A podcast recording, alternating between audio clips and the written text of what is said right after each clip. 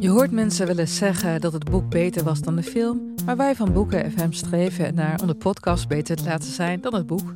Wij lezen de klassiekers die je nog niet gelezen hebt. We lezen de boeken die je heel graag wil lezen, maar waar je eigenlijk voor schaamt om in het publiek mee gezien te worden. We lezen de Libris-winnaars. We praten over de Nobelprijs-laureaten. Allemaal zoals je een etentje hebt, dat je moeiteloos mee kan praten en dat het lijkt alsof je helemaal belezen bent. Wij zijn Ellen, Joost en Charlotte van Boeken FM en je kunt ons luisteren in je favoriete podcast-app.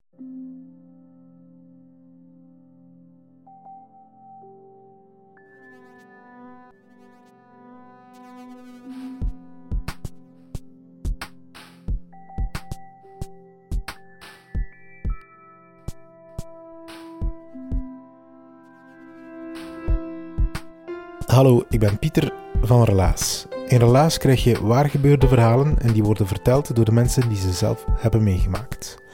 Vandaag krijg je het verhaal van een checklist. Ik weet niet wat dat voor jou herkenbaar is, maar in ieder geval voor mij heel herkenbaar. Mijn hele leven is opgedeeld in projecten en dat resulteert dan in lijstjes. En als je dan 's avonds je computer neemt en eens door die lijstjes gaat en je kan die lijstjes afvinken... Check, check, check, dan geeft dat een heel goed gevoel. Maar dat loopt niet altijd goed af.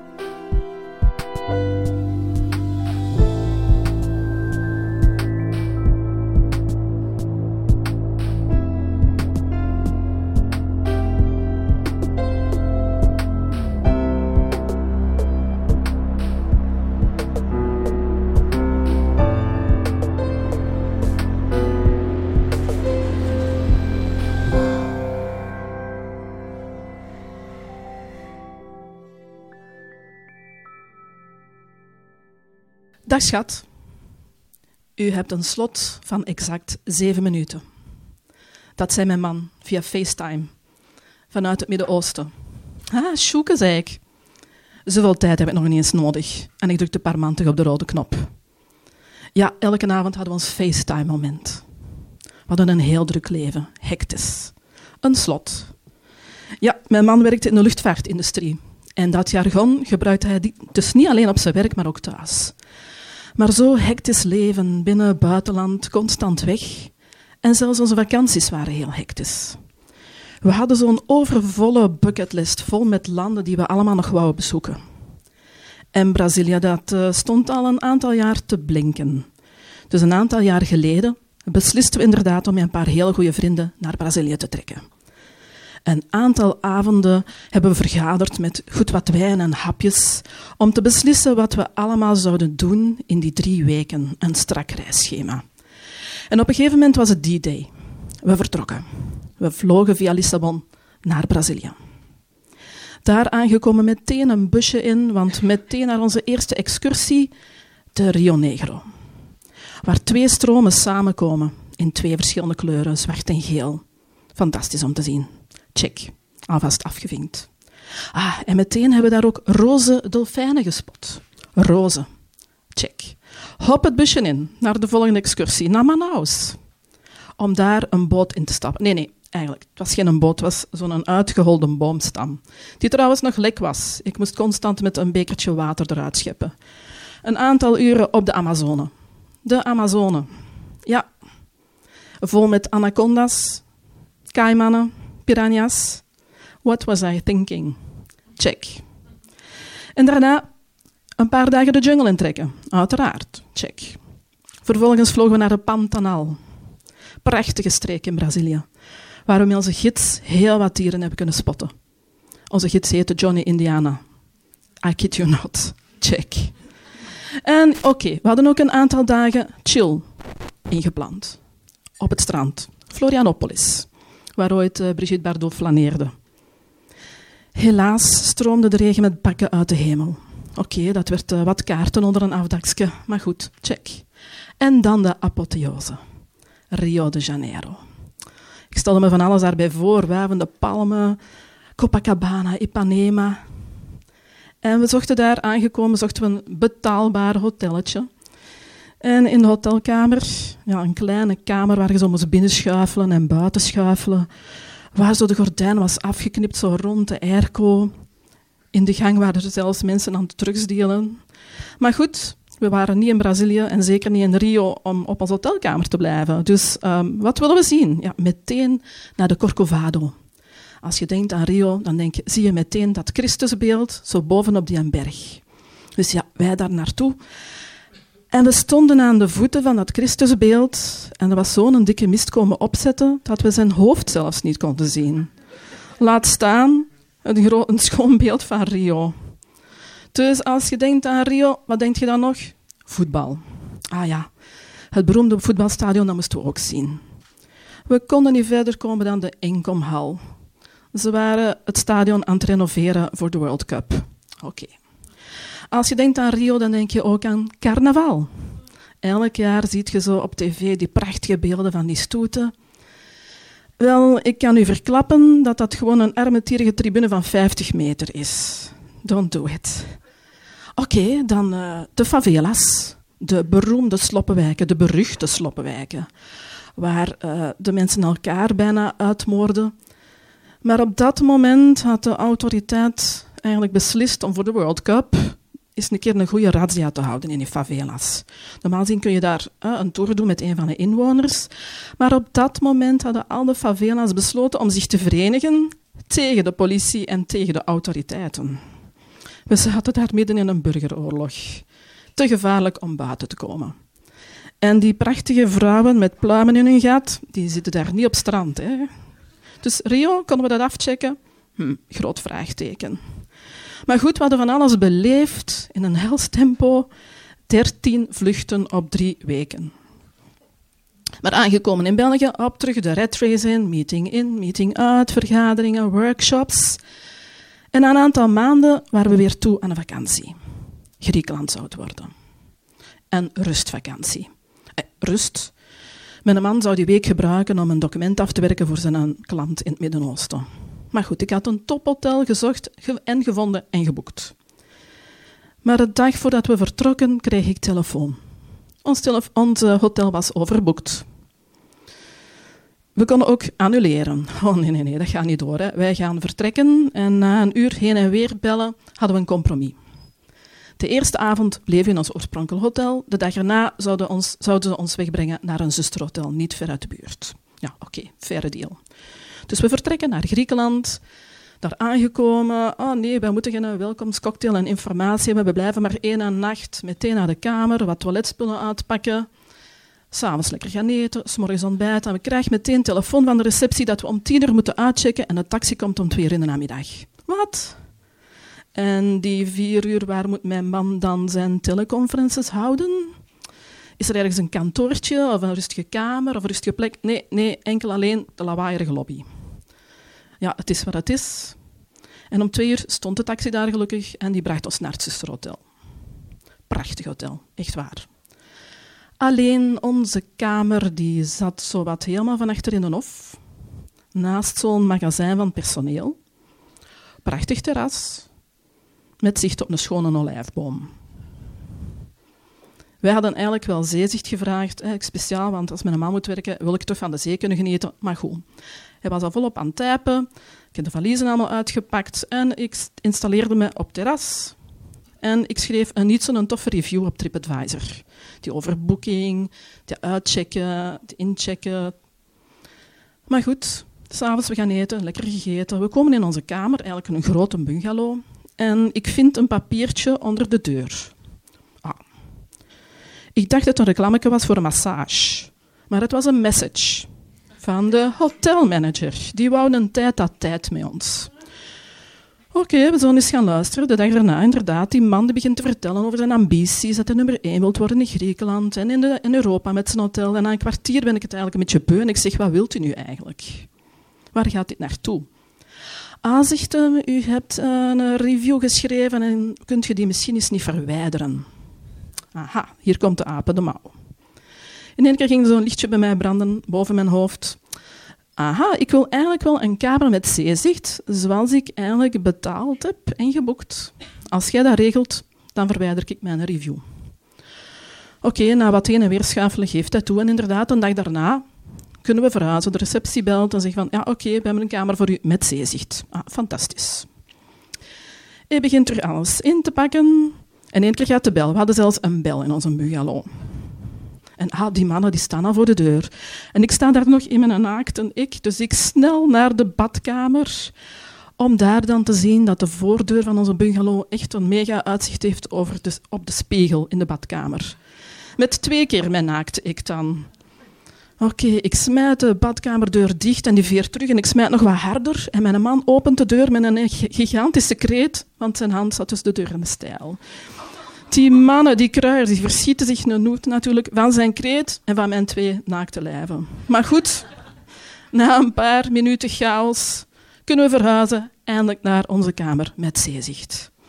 Mijn man kon verder typen aan zijn document, wel wat moeizamer met zo dikke blauwe vingers, maar zwart, het lukte. En na een week keren we terug huiswaarts met de nachtvlucht. Ah ja, we willen zoveel mogelijk uit ons verlof halen. En in Zaventem neemt mijn man de volgende valies, want die stond al klaar ingepakt uit een auto en die vliegt verder naar Dubai. En ik neem even een douche in Antwerpen en ik vertrek naar mijn werk. Om daar weer de red race in te gaan, meeting in, meeting uit. Een paar 100 of 1000 e-mails terug bijwerken. Mijn man had het heel druk, maar ik kon er ook wel wat van. Hè? Je kent dat wel, hè? En in het weekend, ja, work hard, play hard, zoveel mogelijk feestjes met de vrienden. Onze agenda, dat was een gaaf gebied, geen enkel gaatje. We hadden een fantastisch leven, hè? Toch?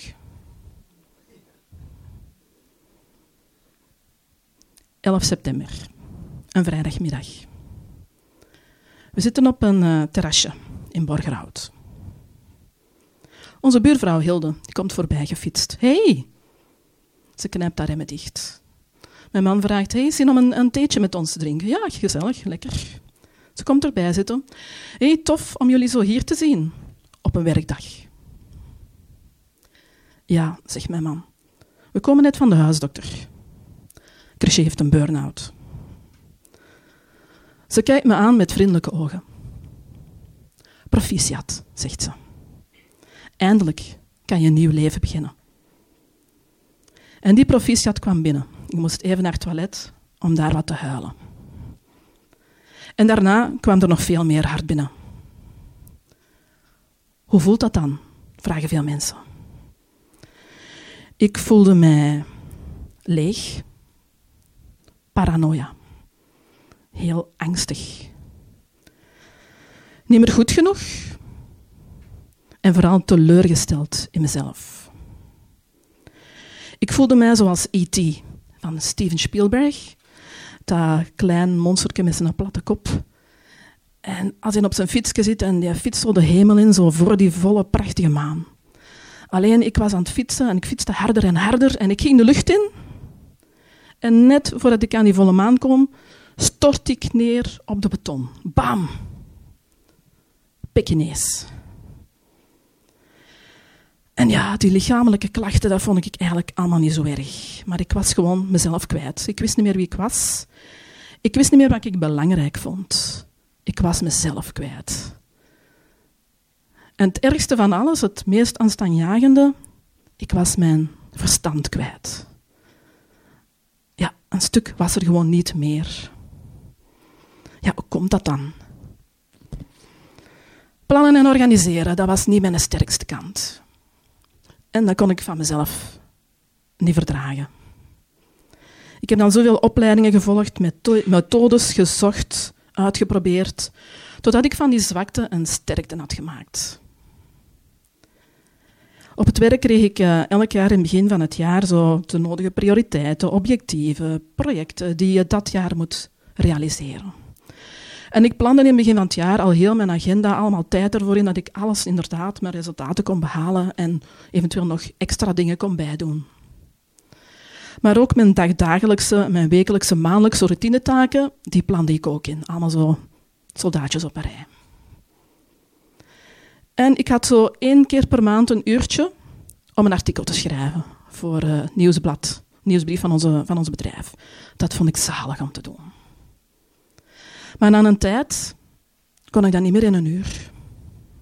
Dat werd 2 uur, 3 uur, zelfs meer dan 4 uur. What the fuck, wat gebeurt er hier? En toen besefte ik ineens van, mijn hersenen die werken niet meer mee. En dat is nog iets van een oertijd.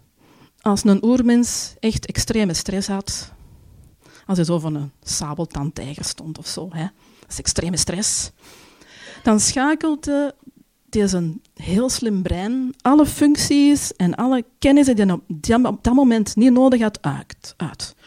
Op dat moment moest die mens niet weten wat de hoofdstad van Spanje is, zodat je een cake moet bakken. Hè. Dus al die energie die vrij kwam, kon je gebruiken om te vechten, niet zo'n goed idee, of te vluchten, misschien ook niet zo'n goed idee. Maar door die extreme stress dat ik constant kende, had mijn brein ook van alle verbindingen in mijn hersenen gewoon uitgedoofd, gedimd. En als dat zo constant is, dan verdwijnt dat gewoon. Ik was dus letterlijk mijn verstand kwijt. Ik wist niet veel meer. Ik wist vaak de naam van het bedrijf niet meer. Ik werkte daar 17 jaar. Ik wist vaak de naam van mijn leidinggevende niet meer. Of zelfs met de GPS reed ik gewoon de straat van mijn werk voorbij. Ik kon die combinatie niet meer vatten. En als ik dan toch in de parkeergarage sukkelde, was ik soms bang om uit te stappen. Bang om te falen. Bang dat andere mensen mij zo zouden zien. Maar wacht, het is niet allemaal kommer en kwel.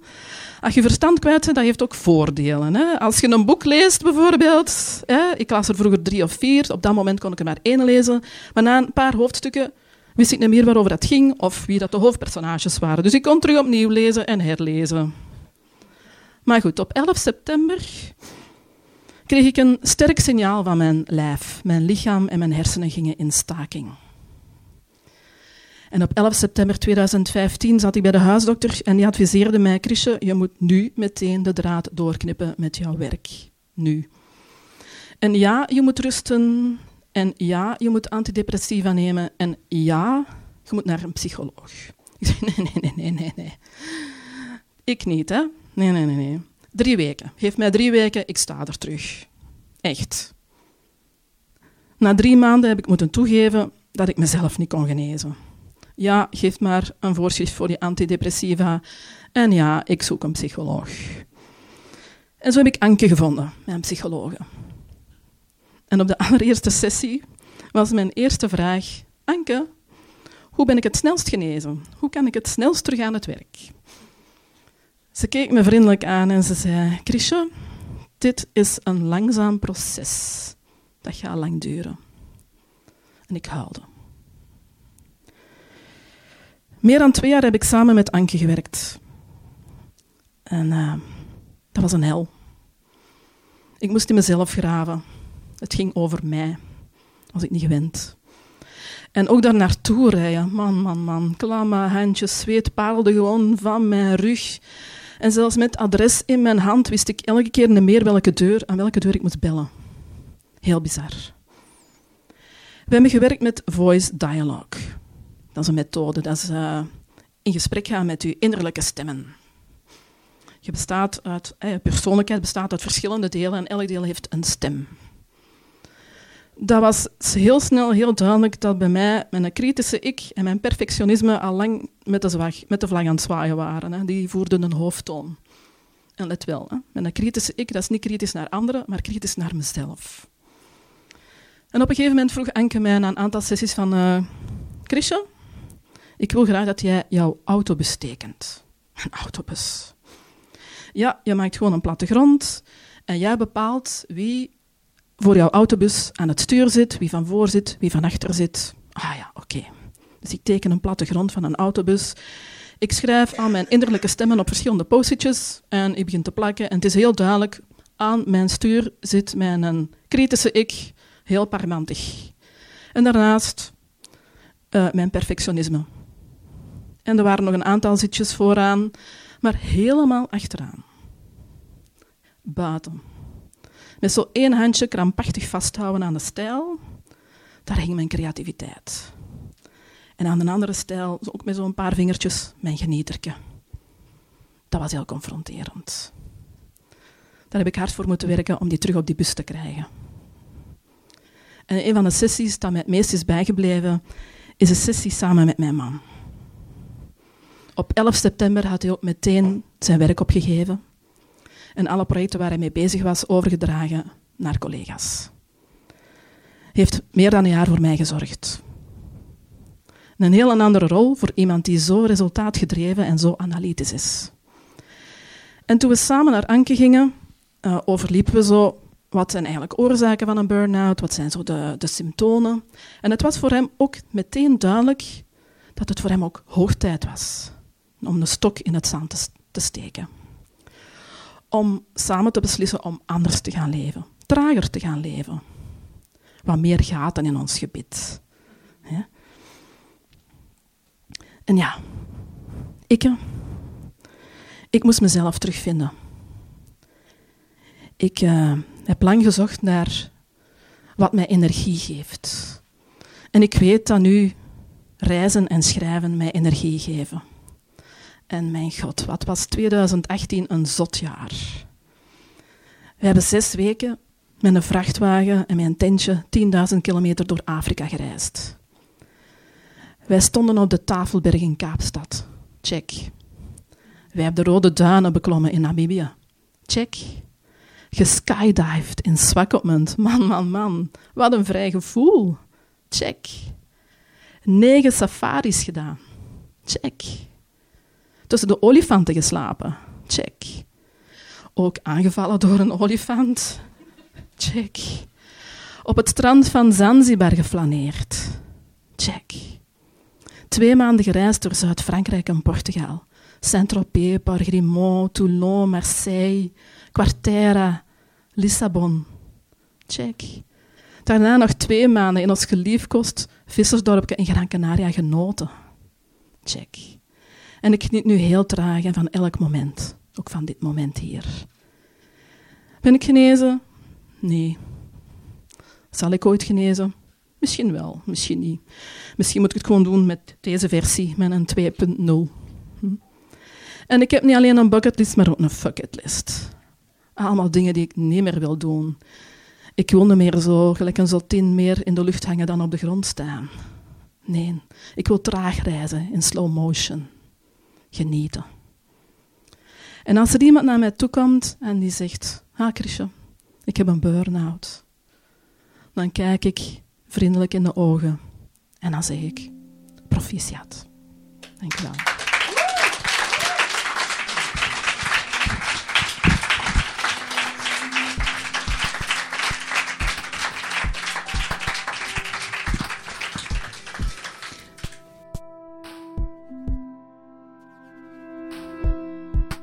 Dat was het relaas van Chrisje. Ze vertelde het in een hopzak in Antwerpen in januari van 2019. En Chrisje vertelt niet alleen, ze blogt ook. Ze doet dat op wereldgenieter.com. Ga daar maar eens een kijkje nemen als je dit verhaal leuk of interessant vond. Op wereldgenieter.com vind je ook nog erotische verhalen, maar ook verhalen over wat Chrisje leuk vindt. Reizen, eten, boeken lezen, maar ook dus een aantal verhalen over haar burn-out. Als je zelf een verhaal hebt, dat hoeft niet altijd een levensingrijpend of belangrijk verhaal te zijn, dat kan ook iets heel kleins zijn, dan kan je dat kwijt bij ons op relaas.be. Daar is een invulformuliertje waar je je verhaal in het kort kwijt kan. En ons team gaat daar dan mee aan de slag als ze denken dat daar een relaas in zit en dan contacteren ze jou. Ik moet nog een aantal mensen bedanken, de stad Gent en de Vlaamse gemeenschap, voor hun niet aflatende steun in ons project. We hebben ook een aantal vriendjes, Urgent.fm, Den Hopzak, Pulp Deluxe, Husset en Chase. En helaas, ja, wij zijn een bende verhalenliefhebbers. Sarah de Smet zit daartussen, Egwin Contier, Katlijn de Vries, Stefan Grijaert, Sarah Latré, Timon van de Voorde, Lynn Somers, Rick Merci, Anneleen Schaalstraten, Marlin Michels, Ruby Bernabeu Plaus, Jurgen Strooband, Steve Konaar, Charlotte Huigen, Evita Nocent, Dieter van Huffel, Philip Cox, Silke Durie en ikzelf ben Pieter Blomme. En doe ons een plezier, stuur het verhaal door naar iemand waarvan je denkt, dit verhaal, daar kan ik die echt een plezier mee doen of die gaat er iets aan hebben. En op die manier krijgen wij er een luisteraar bij. Dankjewel om te luisteren en tot een volgende relaas.